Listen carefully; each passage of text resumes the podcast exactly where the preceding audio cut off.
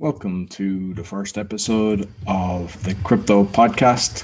I'm basically doing a few other podcasts. I have the speaking podcast, the Learn Polish podcast, the meditation podcast, and my latest one was the Awakening podcast, where I'm exposing corruption and fraud, but with solutions.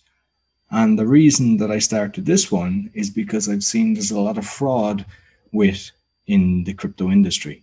So I have a lot of contacts around the world that I can start interviewing people to get the right kind of knowledge. And I always say buyer beware. So even if I bring on a guest and they're trying to sell something, I still encourage you to do your own due diligence. Just because I have them on the show doesn't mean that I'm actually encouraging you to buy if they're selling something.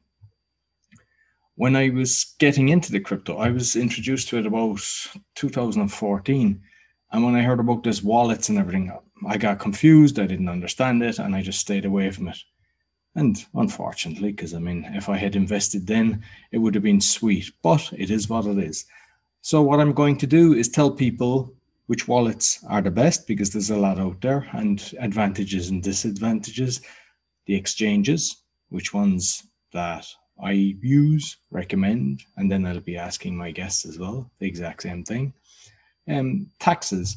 Like a lot of people don't realize that you have, you know, capital gains tax, and you don't want to get caught on that because even if you make a million in your crypto and you don't pay any tax, they can come and get you, and not only of the money that you made, but with penalties and fines, it can be a lot more, as well as possible imprisonment. So I always say, you know, make sure that you do everything correctly. And I will also be discussing tax optimization that's not tax avoidance, it's tax optimization. The bad boys created a few loopholes that people can use, so it's always good to know them. So I'll be discussing that with people as well. I have seen a friend of mine lost half a million dollars due to fraud and was not able to get it back. So we'll be looking at that, seeing how you can protect yourself, what's the best way of actually going forward.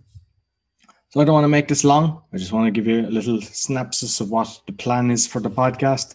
And anything, if you have questions or you'd like me to discuss something, you can always write to me and uh, I'll try to cover anything that is of interest to you. So you'll find all episodes on thecryptopodcast.org and all my other podcasts can be found on roycoughlan.com.